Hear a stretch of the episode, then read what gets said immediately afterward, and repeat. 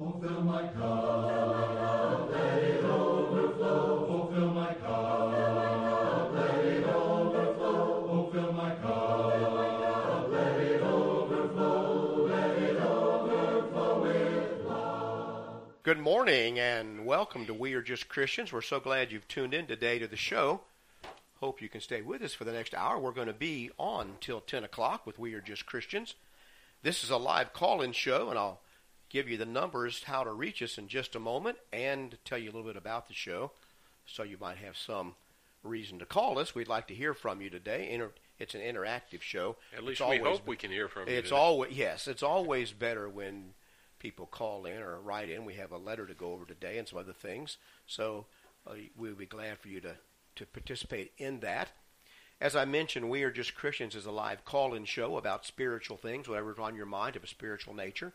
And of course, Gary and I believe that just about everything is spiritual in the final analysis It's hard to get away from it. right? It's yes, just like it's some in some degree or another, everything is political, uh, everything is everything is spiritual, and uh, some people make a distinction between spiritual and religious. Well, I'll get into all of that, but this is about we are just Christians. It's about being just a New Testament Christian, not some kind of Christian, not after some kind of tradition that people have established over a long period of time of their own ideas, their own uh, uh, denominations, anything like that. We're trying to get past all that, get back behind all that. Look at the Bible for what it says. Look at it for, for its own sake, and and knowing that it's the thing that Jesus has left us through his apostles to live by, and be to guide us. Well, Mike, let's let's So- point out one more time what Jesus said about this.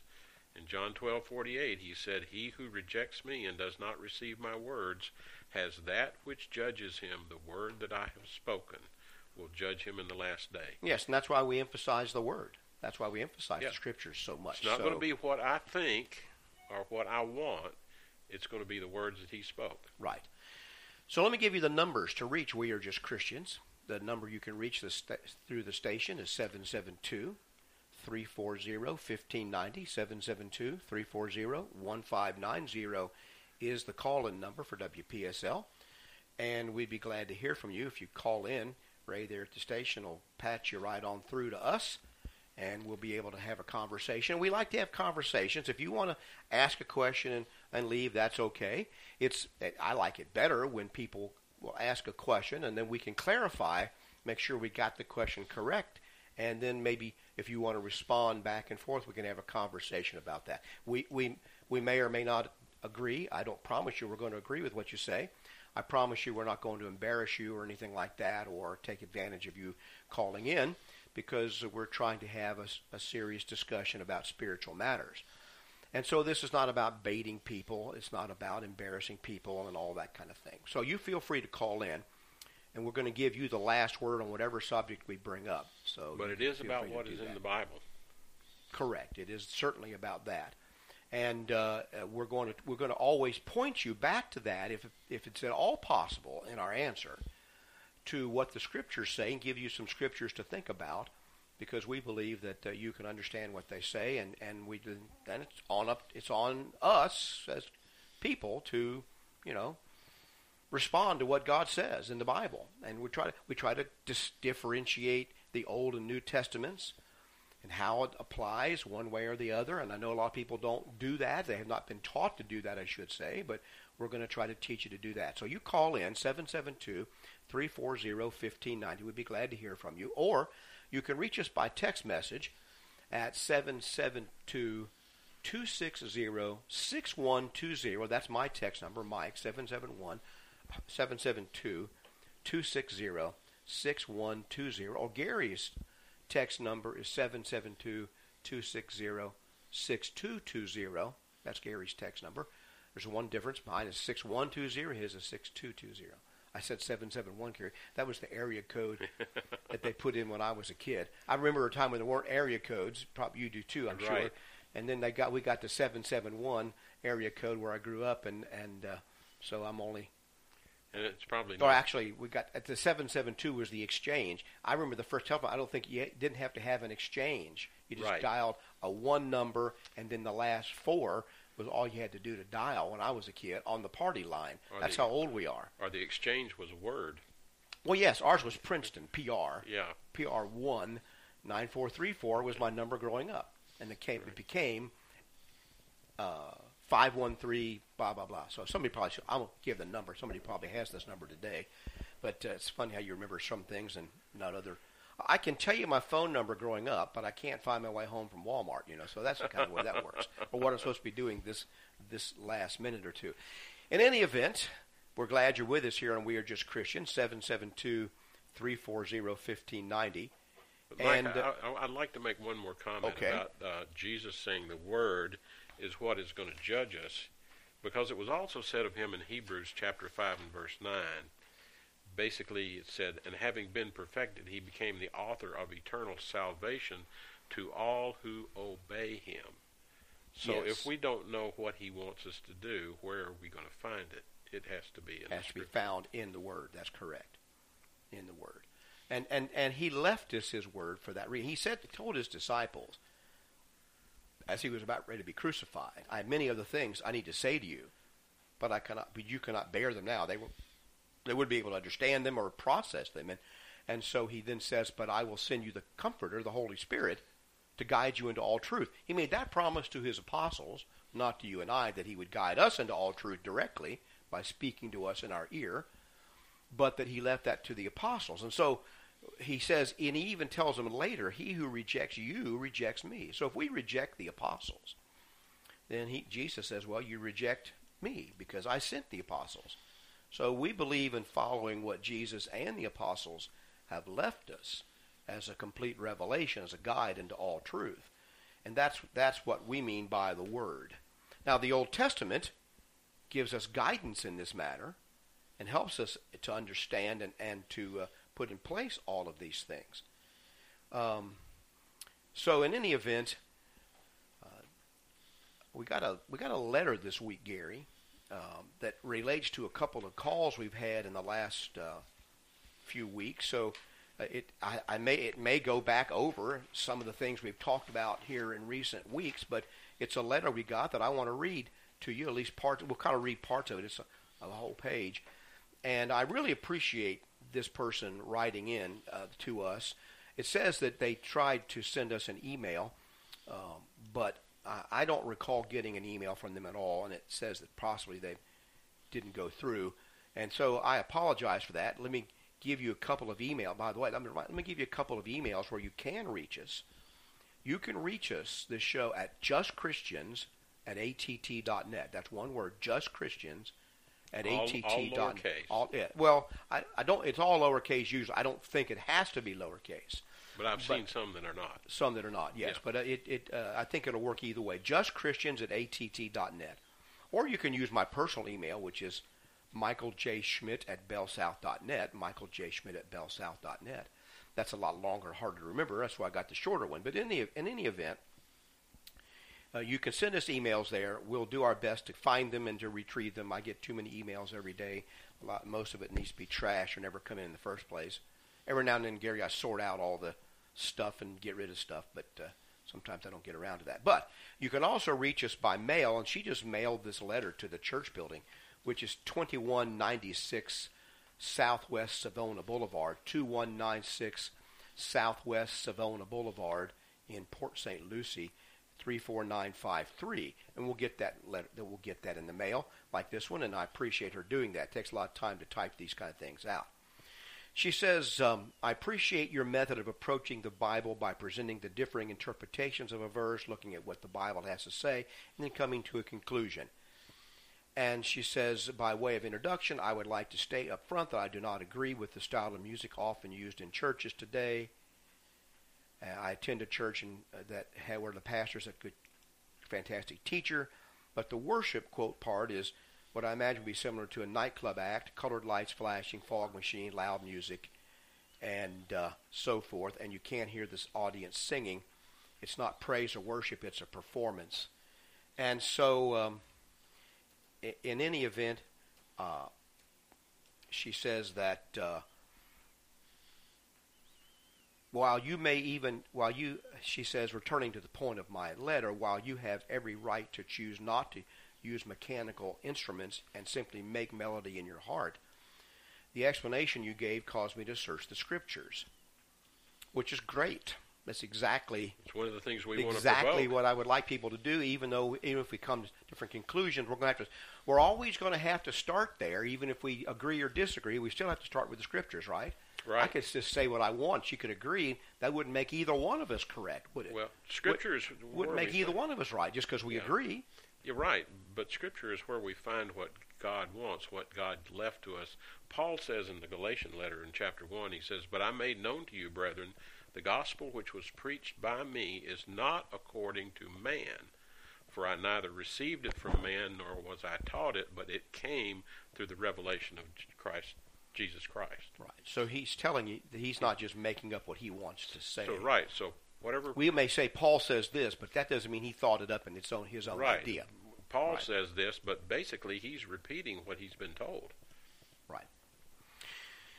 She says first, quote, where would we get and she must be quoting me, where would we get the blood to sprinkle on the instruments to consecrate them? Now, here's the argument that I made or we made on the air about Yeah. one of the arguments about instrumental music is that every article of wor- uh, that was used in worship, everything that was brought into the temple in the Old Testament, where God dwelt, was to had to be consecrated or made holy by sprinkling blood on it Set apart to make to be, make it be holy or set apart for God's use. So they, the Bible says that they took blood and sprinkled upon all the articles uh, there in the temple, all the golden bowls and the everything we had blood sprinkled on to make it holy. And then that made it set apart. It couldn't be taken home and used by the priest to serve Sunday, uh, you know, serve a Sabbath dinner or something. Right. So it was made holy.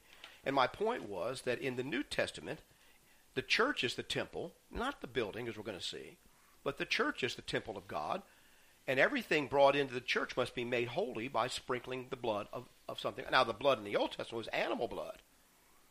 So I, my point was, if you want to bring something into the worship before you can use it in God's temple, the church, you want to use something in worship, you must sprinkle blood on it to make it holy. What blood are you going to use? Can you use animal blood? Well, no, animal blood was done away. When Christ did away with the old law, he fulfilled it. He didn't abolish it so much as he fulfilled that. There's no need for animal sacrifices because Christ already has uh, made a better sacrifice, the book of Hebrews says. And so the only things that are allowed to be used in worship in the new church, in the new temple, the church, are things that have been made holy by blood. And my point was that's the only thing that you can sprinkle the blood of Christ on, according to the New Testament, is the human heart.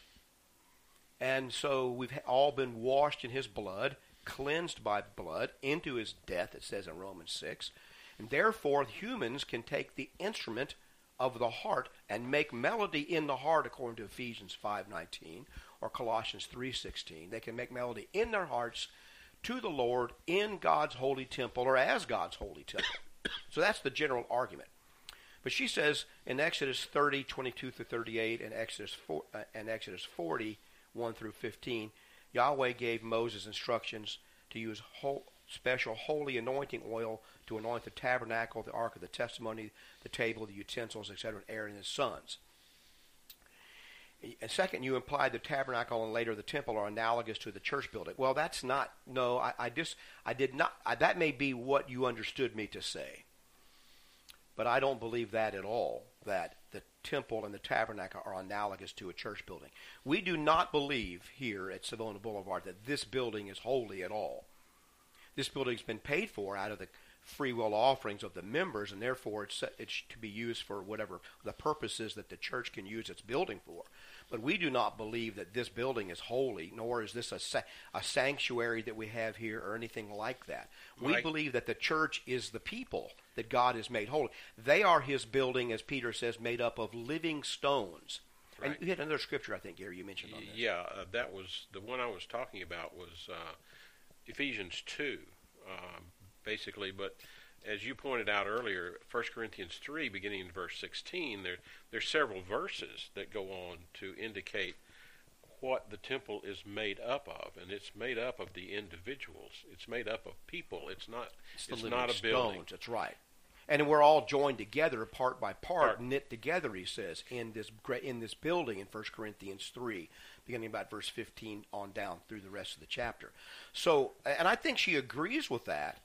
Um, in, in in the sense that she's saying it's not the not this. You said words the effect that just as objects had to be consecrated to bring into the tabernacle, we would have to consecrate objects to bring in the church. Well, that, and that's exact. That is my point, but I thought maybe I didn't make it clear.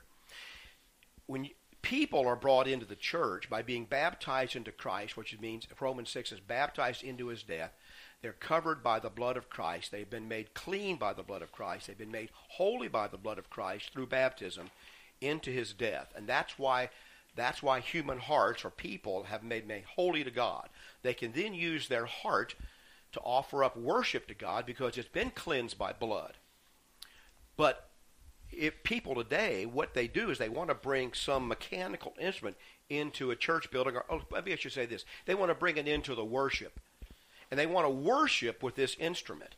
They say, "I'm going to offer up my worship with this piano or this drum or this guitar. That's the objection that I have because in order to offer up worship to God in His new temple, that object that you bring in has to be consecrated. Not bring into a building, but bring into your worship has to be consecrated. How do you consecrate a mechanical instrument? You can't. You can only consecrate by the blood of Christ a human heart. So, no, we do not believe that the building is the uh, is somehow holy in that sense. And she goes on to point out that that uh, Yahweh dwelled in the temple, in the tabernacle, and in the temple. He placed his name there, and I, I, I agree with that. And that's why, in when you go from the Old Testament, which is a physical covenant with physical things like actual physical tabernacles and temples, literal sacrifices, literal priests that were set apart, special from the others, and so forth you come to the New Testament, you have spiritual sacrifices, a spiritual covenant, a spiritual building made up of people. The whole covenant, the, the objects are parallel, but they're not the same. They've been made into that which is spiritual in the new. And so, yes, God did dwell in his tabernacle and in his temple in the Old Testament, but he dwells in us today as the church. That's the point of the verses in, That's the per- in point 1 Corinthians 3 and the point of the, of us being the living stone. living stones. He's dwelling in us. And so that that's why we do not use mechanical instruments to worship God. Well, you say, well, you use a songbook. Yes, but we're not I'm not saying the songbook is worshiping. I'm merely using a songbook to aid me in worshiping. But now, before you jump, be careful here.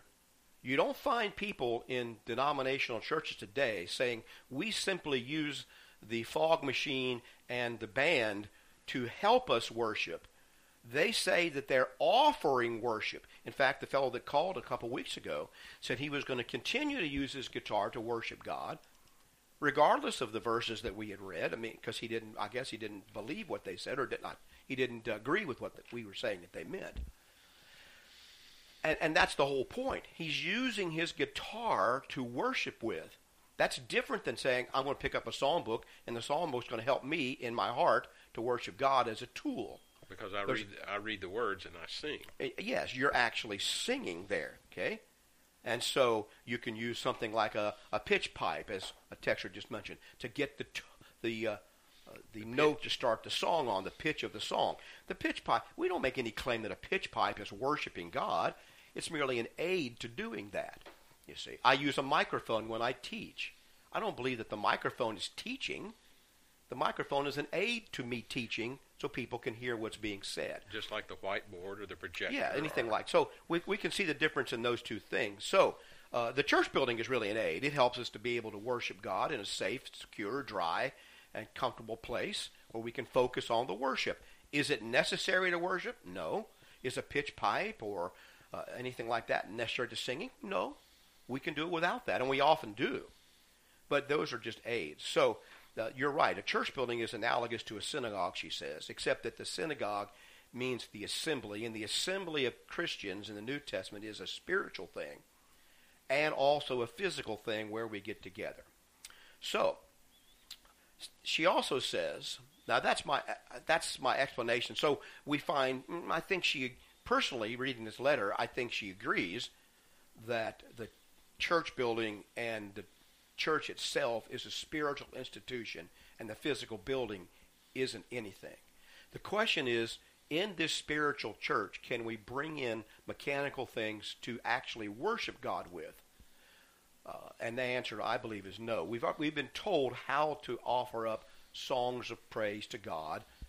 In the Old Testament, they used physical instruments in a physical temple. In the New, we use spiritual instruments in a spiritual temple. Well, might, might That's be about a good as simple idea. as I can right. state it. Might be a good idea to point out that in the first century and for many years thereafter, instruments of music were never used in the church, and all historians agree with that. Yes. So the ones that are out of phase with history are the people using instruments, not us. Although it may look to pe- modern people, since most of their lifetime, every church everywhere except a few have mechanical instruments, and it's the focal point of many services. And one of the, one of the major points is the one of the things that they were looking at is basically this contrasted the Christian to the Old Testament law, which was gone.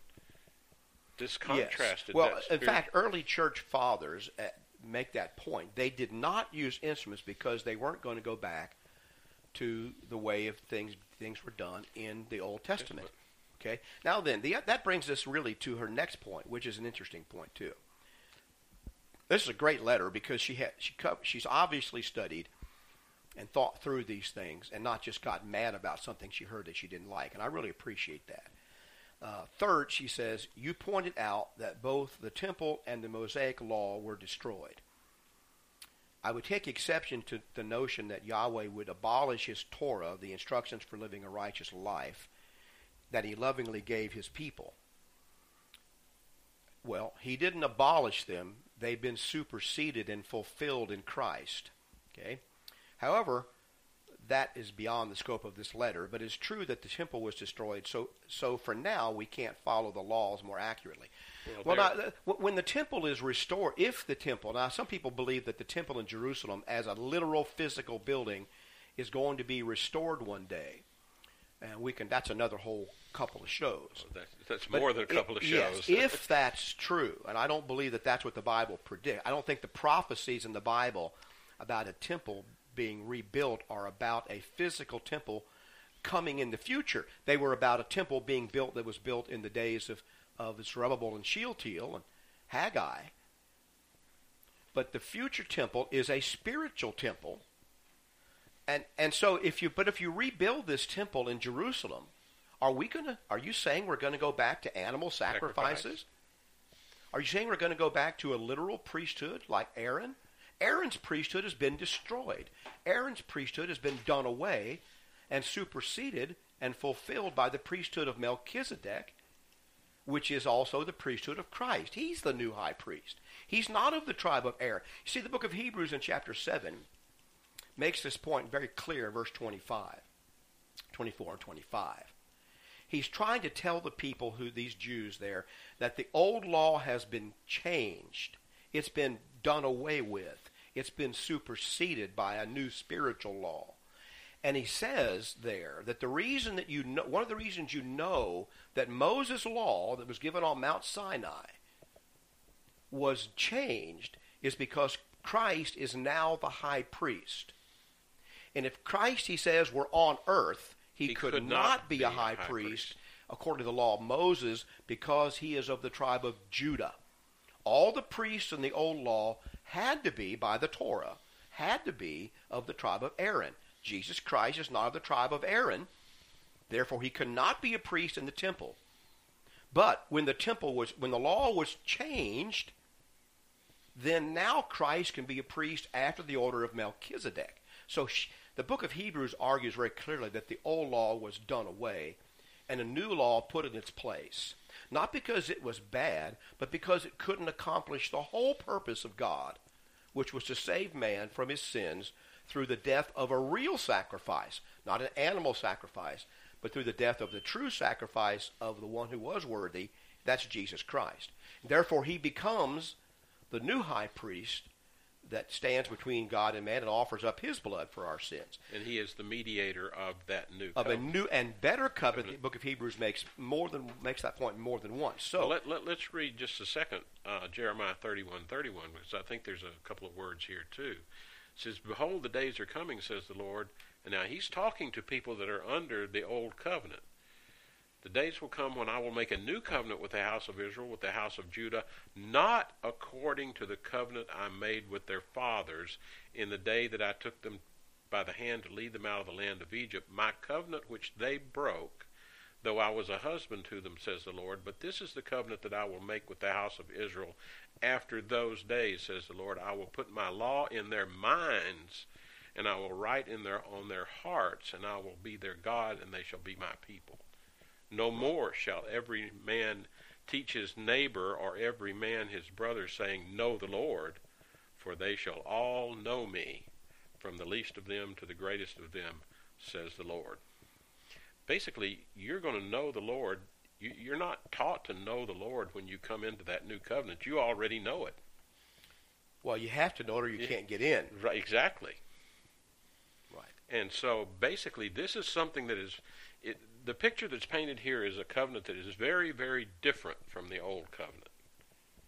And it should be well, noted different that most basically because one was based on physical things, the other was based, based on, on, spiritual things. Spiritual things. One was one was a schematic, a plan that showed you the general outlines of something. The word is used, a sketch or a schematic, uh, in the uh, in the book of Hebrews. The the the new covenant is the real thing. So we have a real sacrifice in a real holy place. We ourselves are all priests in this temple of God.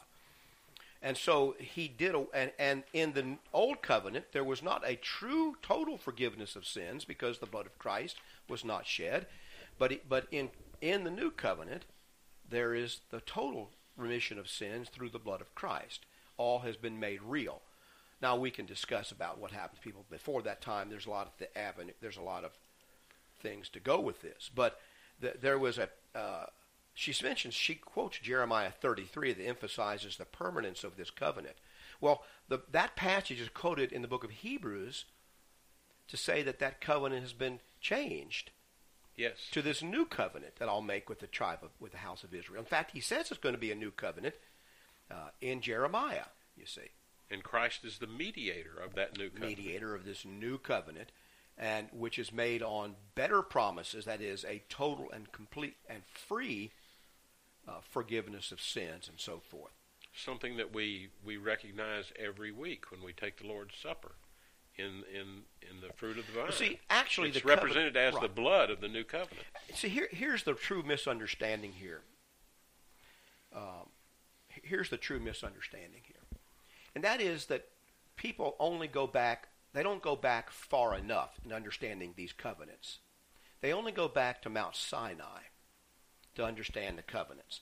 But the real covenant that God made with man goes all the way back to Genesis chapter 12 and then Genesis chapter 22 when God told Abraham, In your seed all shall nations. all nations of the earth be blessed. That's the promise that's the covenant that God made with man. And then the book of Galatians explains this further. It says in book in the book of Galatians chapter three is a difficult passage, but he goes on to say, um, let's just read part of this. Uh, Therefore, you know in verse seven that only those who are of the faith are sons of Abraham. And the scripture, foreseeing that God would justify the Gentiles by faith, preached the gospel to Abraham before, saying, In you shall all nations of the earth be blessed. So then those who are of faith are blessed with believing Abraham. Now he goes on a little bit later in this chapter. To, to then he goes back and speaks to the Jews. Brethren, verse 15, I speak in the manner of men, though it is only a man's covenant, yet if it is, if it is confirmed, no one annuls or adds to it. You don't alter this covenant later on. But to, now to Abraham and his seed, capital S, and I think he's corrected because he's going to show you why, that the seed here is Christ. Jesus Christ, where the promise is made. And he does not say, and to seeds as of many, but as of one, and your seed who is Christ. And this I say, that the law, which our writer is referring to, which was 430 years later, cannot annul the covenant that was confirmed before by God in Christ that it should make the promise of no effect.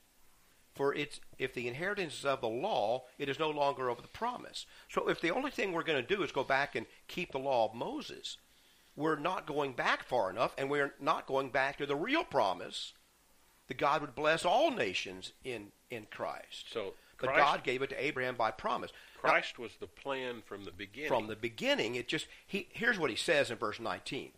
Well, then what purpose does the law serve? This law of Moses. What purpose does the law of Moses serve then?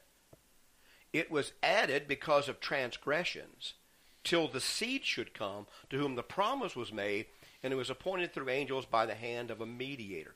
What he's saying is this that God made a promise to Abraham to bless all nations. In order to fulfill that promise, he, he added something to the law through Moses. He added something to the promise through Moses. He added the law of Moses, which was meant to keep the Jews in check and ward them in until the Savior could come, till he could bring the, the Messiah, the seed who would come and bless all nations. So the law is important in God's plan. In it, he shows his love for, for mankind, his desire to forgive people of their sins. He, he shows them all of these things. He shows them what things are really like in the heavens with a holy place, a most holy place, and blood being sprinkled, and a high priest, and all those things he shows us. But they were not the final thing. The final thing is the church, Jesus Christ as the mediator, a new and better covenant built on spiritual promises and and spiritual that church things. is the living Stone. The church is the, made up of living stones in Christ. This is the real thing that God had in mind, what we're living now. The law was is to be respected, not denigrated, and nothing I've said is meant to denigrate the law, but it's meant to be kept in its place. And so we can learn from using mechanical instruments and real literal priests and animal sacrifices and the, the blood of animals and all that. We learn from that, but we come to the new and we practice and live something different and, and spiritual in the new. So the, we just don't sometimes go back far enough in our veneration of the law of Moses. It was added to hold the Jews in check until Christ could come. And it was meant, he says in Romans 10, to give us instruction. Was not meant to be the instructions, not meant to be the pattern for how we do things today. It's just odd to me, Gary, that people want to go back and keep parts of the law of Moses. They don't want they don't bind circumcision. They don't allow polygamy. They don't allow animal sacrifices, but they pull out instrumental music and priests and incense. I don't understand why you're pulling out one or two things and not all. They, they wear different kinds of clothes made out of two different kinds of cloth. You see. There were ways in which They- you had to cut your beard. They had to, yeah, they only pull out of the law of Moses parts that they want to pull out. Now they'll, t- oh, well, that's one's ceremonial, one's moral, and all this, but there's nothing moral about some of the laws that they pull out. It, it's a, it, these are arbitrary things that people can always go and look at. But God says, do not let people judge you with respect to the law in Galatians. Uh, um, now I'm having a brain lock here. uh, in, 1 Corinthians yeah, that I didn't uh, think hang, that, hang on a second here. that's not in Galatians. Uh, I'm having a I'm having a brain lock. Give me just a second. It's in Colossians chapter two, uh, about verse 15, 16, 17. You don't let people judge you with respect of a new moon or a feast day or anything like that, which are just a shadow of the things that are coming. You see, but what we follow is Christ. He says in those verses, not the law of Moses and all the other things that go from there. Okay, so we've got two callers here. I'm going to leave this letter. We may have to come back to it. Let's take call, uh, the first one. I apologize, but I wanted to take care of this letter since it came in the mail this week. Ken, are you there? Okay, good. Go ahead, Ken. Just trying to be as brief as possible. Okay. I just uh, calling to apologize for my psychobabble.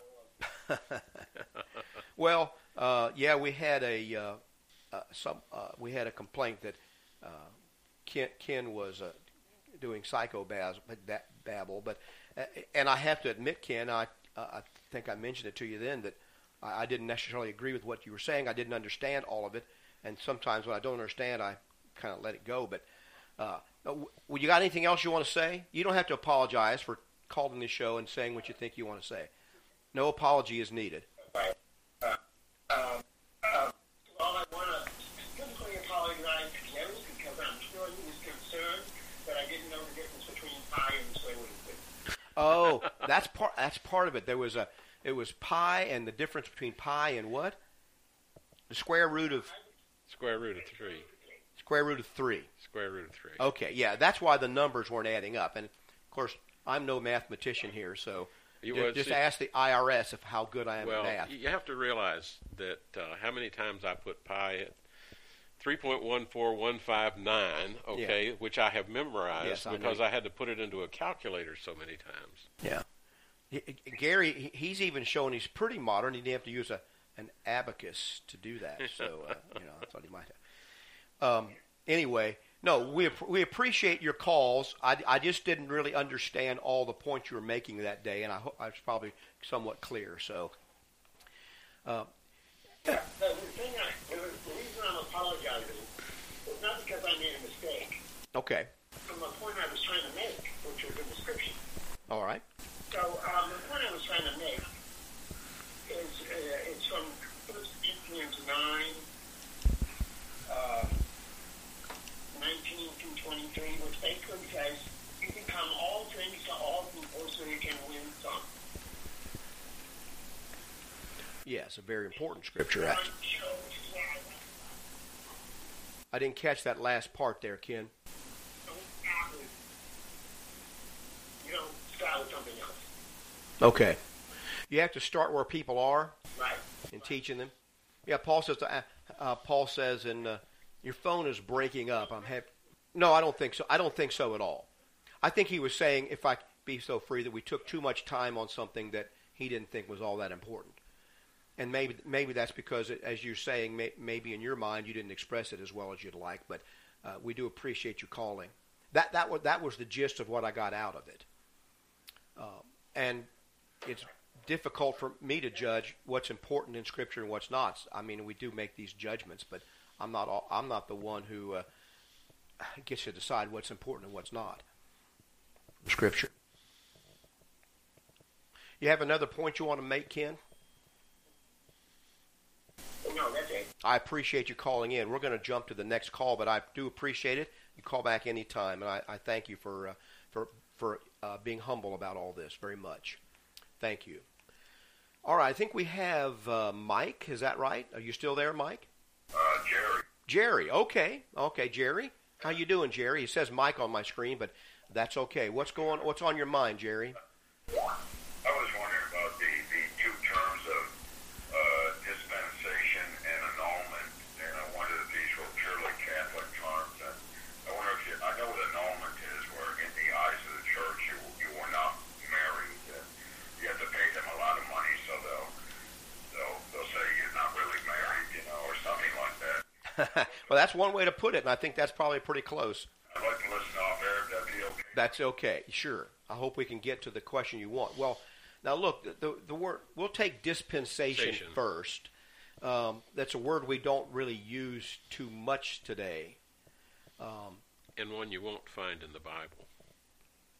well, you, you do find But it, it- but it's it's not, not in usually that- the way that we think right. of it as. It's not used Uh, in that way. The, the word dispensation in the Bible is sometimes called a. It's about a house. It's about managing a household. It's about a person who was. The word really is oikonomia, which means the uh, ru- running a house. I'll just put it plain. It means running a house.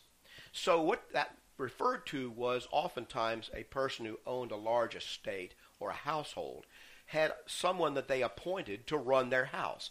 They were often called stewards, and they were given, quote, a stewardship or a dispensation. Uh, Moses was given a dispensation like this to, to basically be Pharaoh's right hand man.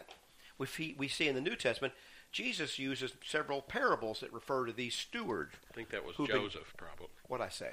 No, uh, No, Moses. Yeah, yes. Thank you.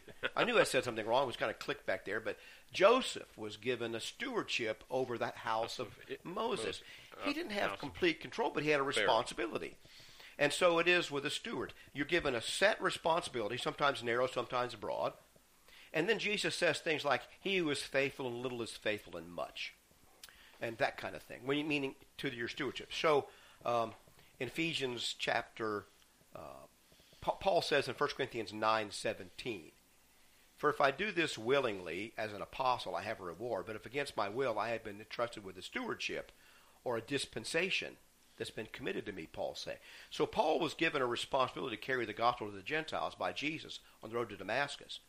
He says, I think he's saying sometimes I really didn't wish I didn't have to do this, but it's been given to me as a trust or a dispensation.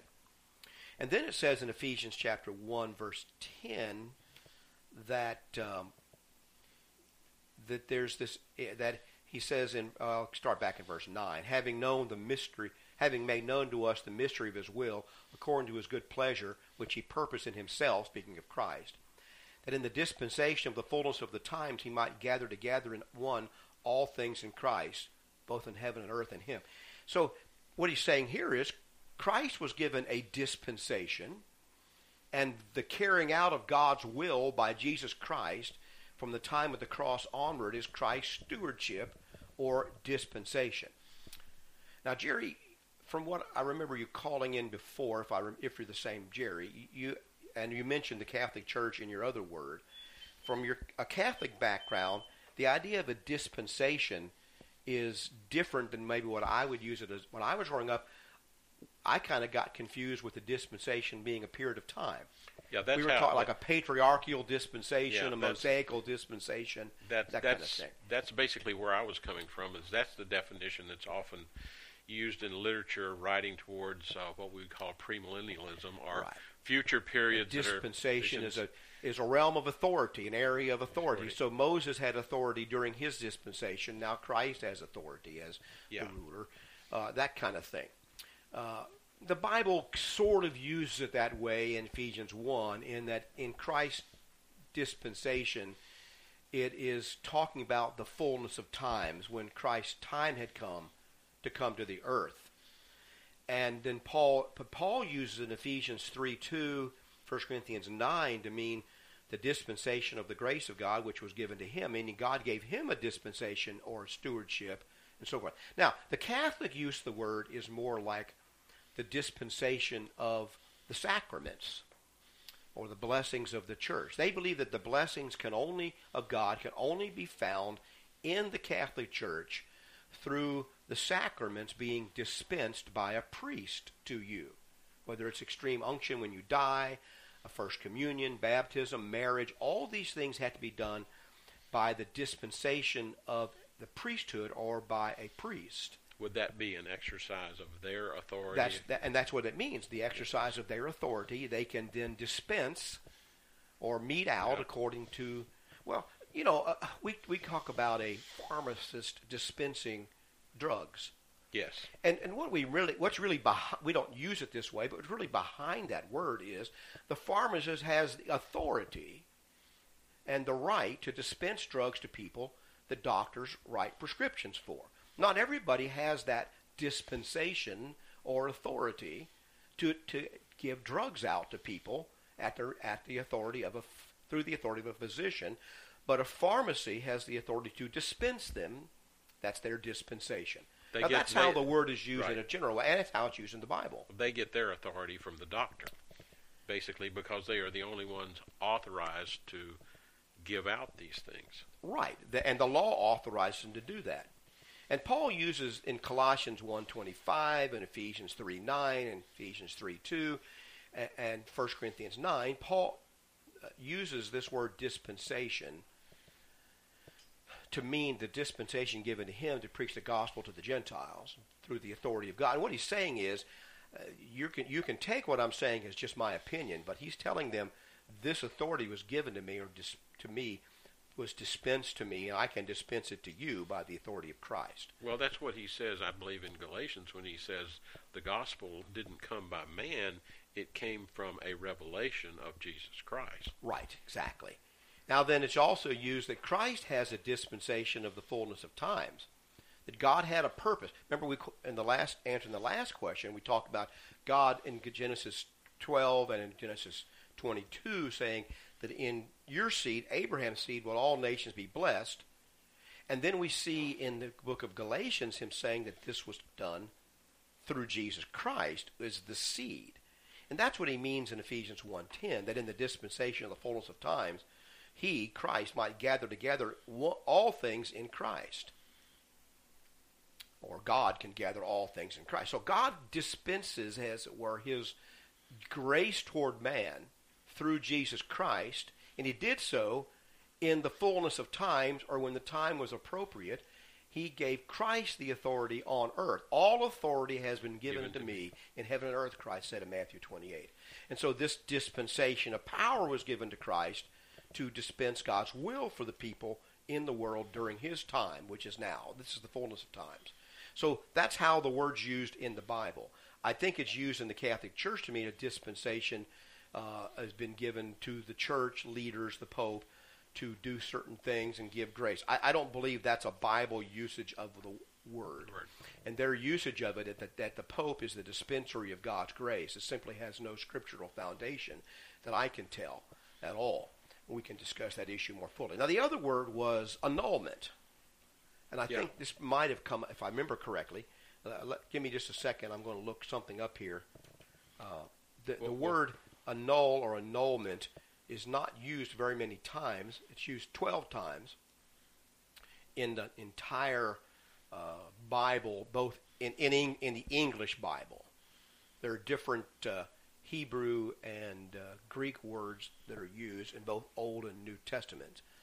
Uh, but for example, in um, Numbers chapter 30, let me look this one up, make sure I'm thinking of the right verse here. Uh, While you're looking that up, I, okay. I had I had looked up a definition of it as the Catholic Church had used it towards marriage, and it seemed to me I'm, I'm having to deal with my memory because I don't have it before me right now, Mike. But it seemed to me that the Catholic Church used their authority to basically declare that a marriage never existed in the first place. Yes, that's what an annulment is. It wasn't a real marriage. It wasn't. Uh, it, they used their authority to say basically this marriage never existed in a, the first place. If a person today, if someone kidnaps someone, and under and without their free will marries them in some circumstance, tries to do some legal maneuvering and marry someone against their will. Our law provides for an annulment of that. But that's why one of the first things that if you look at any marriage license, and I sign I signed many of them in my lifetime as a minister, it says very clearly on there that, that the two people I, I have to ascertain if I'm going to sign that document, they're both coming to me of their own free will, that they freely enter into this marriage so that there's no doubt. So that's something. And I, I don't know whether uh, you can go back and look at Old Testament marriages, whether they can marry you can marry someone against their will or not. But that's the idea. And so the other thing that Catholic Church would say is that if a person has is still married to one person, they can't enter another marriage. And so if they find out that the person has got two wives or two husbands, they would permit the annulment of one of those marriages, of the second marriage, I presume. Well, our law would do the same thing. Now, we can debate whether you call that an annulment. To, to annul something is simply to uh, make it void or to call it void. Isn't that right? Make it of none effect. Uh, yeah, the, the, definition that I saw was basically uh, to declare it non-existent. Yes. Well, the, word uh, the word is used in um, Galatians three seventeen, the verse I read later. That this is to say that the law, which was 430 years later, cannot annul the covenant which was confirmed before it. And and the word annul here means anything that's established, as it were. It, it's from the word for law, and it means to do away with something uh, that is a law by by by decree. We just decree that something is no longer in effect. Uh, in, in the new um, New American Standard Version in, in uh, Matthew five nineteen, there's a different word that's used here. Jesus says, "Whoever therefore breaks one of the least of these commandments and teaches man men so shall be called least in the kingdom. Whoever does and teaches them, he shall be called great in the kingdom of heaven." The New American Standard says, "Whoever then annuls one of the least of these commandments." and te- so teaches others shall be called least. The word is luo, and it means to loose or undo something. So, uh, like untying your shoe. So he's saying here, Jesus, when he was alive, he taught the people to respect Moses' law. Did he teach them to keep the tradition of the elders?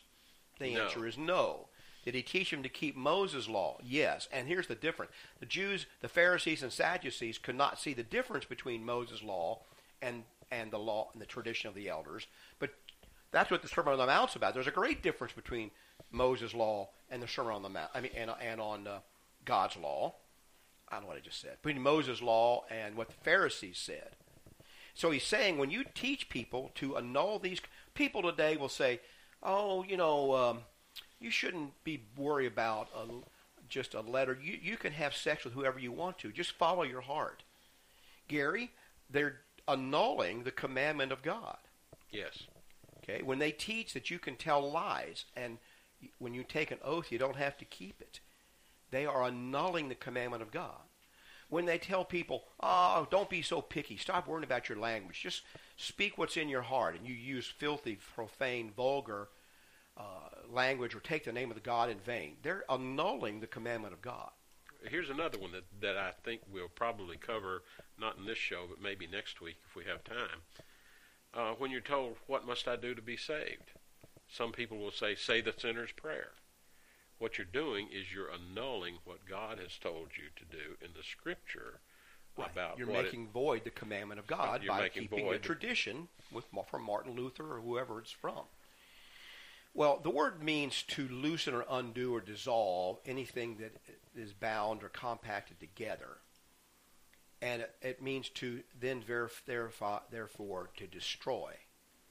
Now, Jesus said, for example, that he did not come to annul or do away with the law of Moses. And it's a related word he uses there. He did not come to destroy it. He came to fulfill it. And that's the point we're making. I don't. Uh, I have in my safe somewhere, Gary. I don't think I ran across. I think I used to anyway. A letter, a sheet of paper, is in an envelope from Intercontinental Bank of Miami. It's like the first car loan I ever got. A friend of mine who had some money helped me. He put up a surety, and they gave me a loan on a car for a thousand dollars or two thousand dollars or something way back in 1976, maybe. And I eventually paid that off, and they sent me a piece of paper stamped and embossed, paid in full on that. And I still have that paper. Now, the fact that uh, is there a loan from the Bank of Miami? Yes, but it's been fulfilled. It hasn't been destroyed. It was valid. It had a purpose. It's just fulfilled its purpose. So, in essence, that paper isn't worth anything. Well, not because I still owe money. It's been paid in full. I'm on to the next loan. It's valuable because it teaches me something, it illustrates something, it shows me something that I can learn from. and it shows other people. And it shows other people's things. So that's the situation of the law of Moses. When Christ came, the law of Moses was stamped, paid in full, and finished. It is finished. Okay? And all of our sins have been nailed to the cross. Nailing something was a way of poking a hole in it and saying that the debt's been paid. And so that's the relationship between the two. But the, but Christ didn't come along and just say, ah, the law of Moses was no good. Let's just get rid of it. He didn't do that. He said we need to fulfill that law, and I'm the fulfill. He, when, when it was when it was enforced during his lifetime, the law of Moses was enforced during Christ's lifetime, and he told the people to keep the law of Moses because it was in force. But the New Testament says that when a new will does not become effective until the one who gave it or the testator dies in book of Hebrews chapter 7. So when Christ died, his will came into effect. And therefore the previous will is of no no value anymore as far as being a living will. It is one from the past to be learned from, to be respected. It came from God. It's just been fulfilled. now let's let's let's. so that's the idea. I, want to chase a rabbit here. for just a minute here, Mike. Let's let's go back and look at what's being done today, even in even with Christians, basically. Uh, in, in Mark seven and beginning in verse five, Jesus talks to the scribes and Pharisees about something you mentioned just a while ago.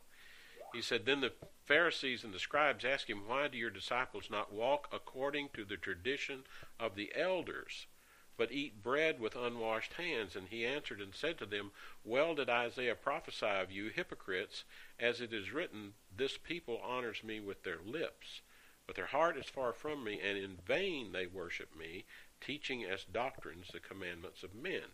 That's going on today. That's going on in so called Christianity today because we are keeping traditions rather than the Scripture. Yes. And what it means is when you're keeping traditions rather than the Scripture, it's vain worship. Right. Now, and, and, and that's I, I keep coming back to that because it's important that we know that we got to understand. We should understand what Jesus wants us to do, and that's found in the Scripture. Right. Um, two things. We only got a couple minutes left. Uh, I want to make sure we get the point of what uh, Jerry was asking here. I think he was asking about an annulment. From his Catholic background, he probably was referring to the annulment of marriages by the Catholic Church. And so, in the Catholic Church, you can only get a divorce for the cause of fornication if it's approved by the church. And uh, or you, you, don't need an annulment if your mate dies; you're free. They recognize right. that, which is scriptural. And so, when uh, someone comes along and they say, "Well, I don't want to be married to this woman anymore," they they often will be able to, as it were, pay some money, and they can get their marriage annulled for various reasons. And there's been a big debate about the different reasons that are acceptable to annul a marriage. Now, I don't know Gary and I agree on this or not. I, I believe that there are some marriages that should be annulled because they were not legally or properly entered into in the first place. I mentioned a couple for example, the person who is not uh, not of their own free will and some things like that, or a person who has more than one wife and those kind of things, you probably have to do something to undo those. But the Catholic Church has, in the, and what he's alluding to, in the past, it appears to so many people have used this as a means of for convenience for people, especially for rich people who can pay a certain amount of indulgences and so forth right. to get out of a marriage they don't want to be in anymore and uh, so therefore it's a misuse of something that perhaps is permissible under certain very rare and extreme circumstances. But the Bible doesn't speak of this at all. The Bible just talks about either you're married or you're not married and gives you some conditions for that. That's another whole show. We only got a minute or so left. But the, the other thing that comes into play here is in Hebrews 7, I referred to this, where this word is used. Notice this. Speaking of Christ, who he says he has come, verse 16, Hebrews 7, not according to the law of a fleshly commandment, but according to the power of an endless life. For he testifies, You are a priest forever after the order of Melchizedek. For on the one hand, there is an annulling of the former commandment because of the, its weakness and unprofitableness, for the law made nothing perfect. On the other hand, there is the bringing in of a better hope through which we draw near to God. So he says here, in the sense that the law of Moses was weak and it could never forgive sins, and it was unprofitable in that sense. A new law was brought in by God to replace the old law because it, of its weaknesses, and we have a better covenant brought now. So he calls this kind of an annulling or a doing away with the power of it. That's what annulling often means, just loosing power of something. Well, uh, that we need to that needs to be loosed. So I would question the Catholic's power, Catholic Church's power to offer dispensations of the grace of God and their power to annul marriages. But those two words are Bible words used in the prop if they're used in the proper way. Well, we got one minute left, Gary. Quick comment if you want to make one, or we're going to well, close the show. All, all I can say again is basically, if you're laying aside the commandment of God to hold the tradition of men, your worship is vain. Exactly. And so. basically, so no matter what you think your authority may come from, whether the Catholic Church or whether the state of Florida, if it concerns a marriage, or whatever, basically you have to go back to what God says about it. Exactly. Well, thank you very much. We really appreciate the calls and comments and letters. Keep them coming in. It makes the show a lot better. We want to invite you to take a look at our website, wearejustchristians.com, wearejustchristians.com, and hope that you'll take a time to meet with us at 2196 Southwest Savona Boulevard. Thank you very much, and may God bless you. Fulfill my cup, let it overflow. Fulfill my cup.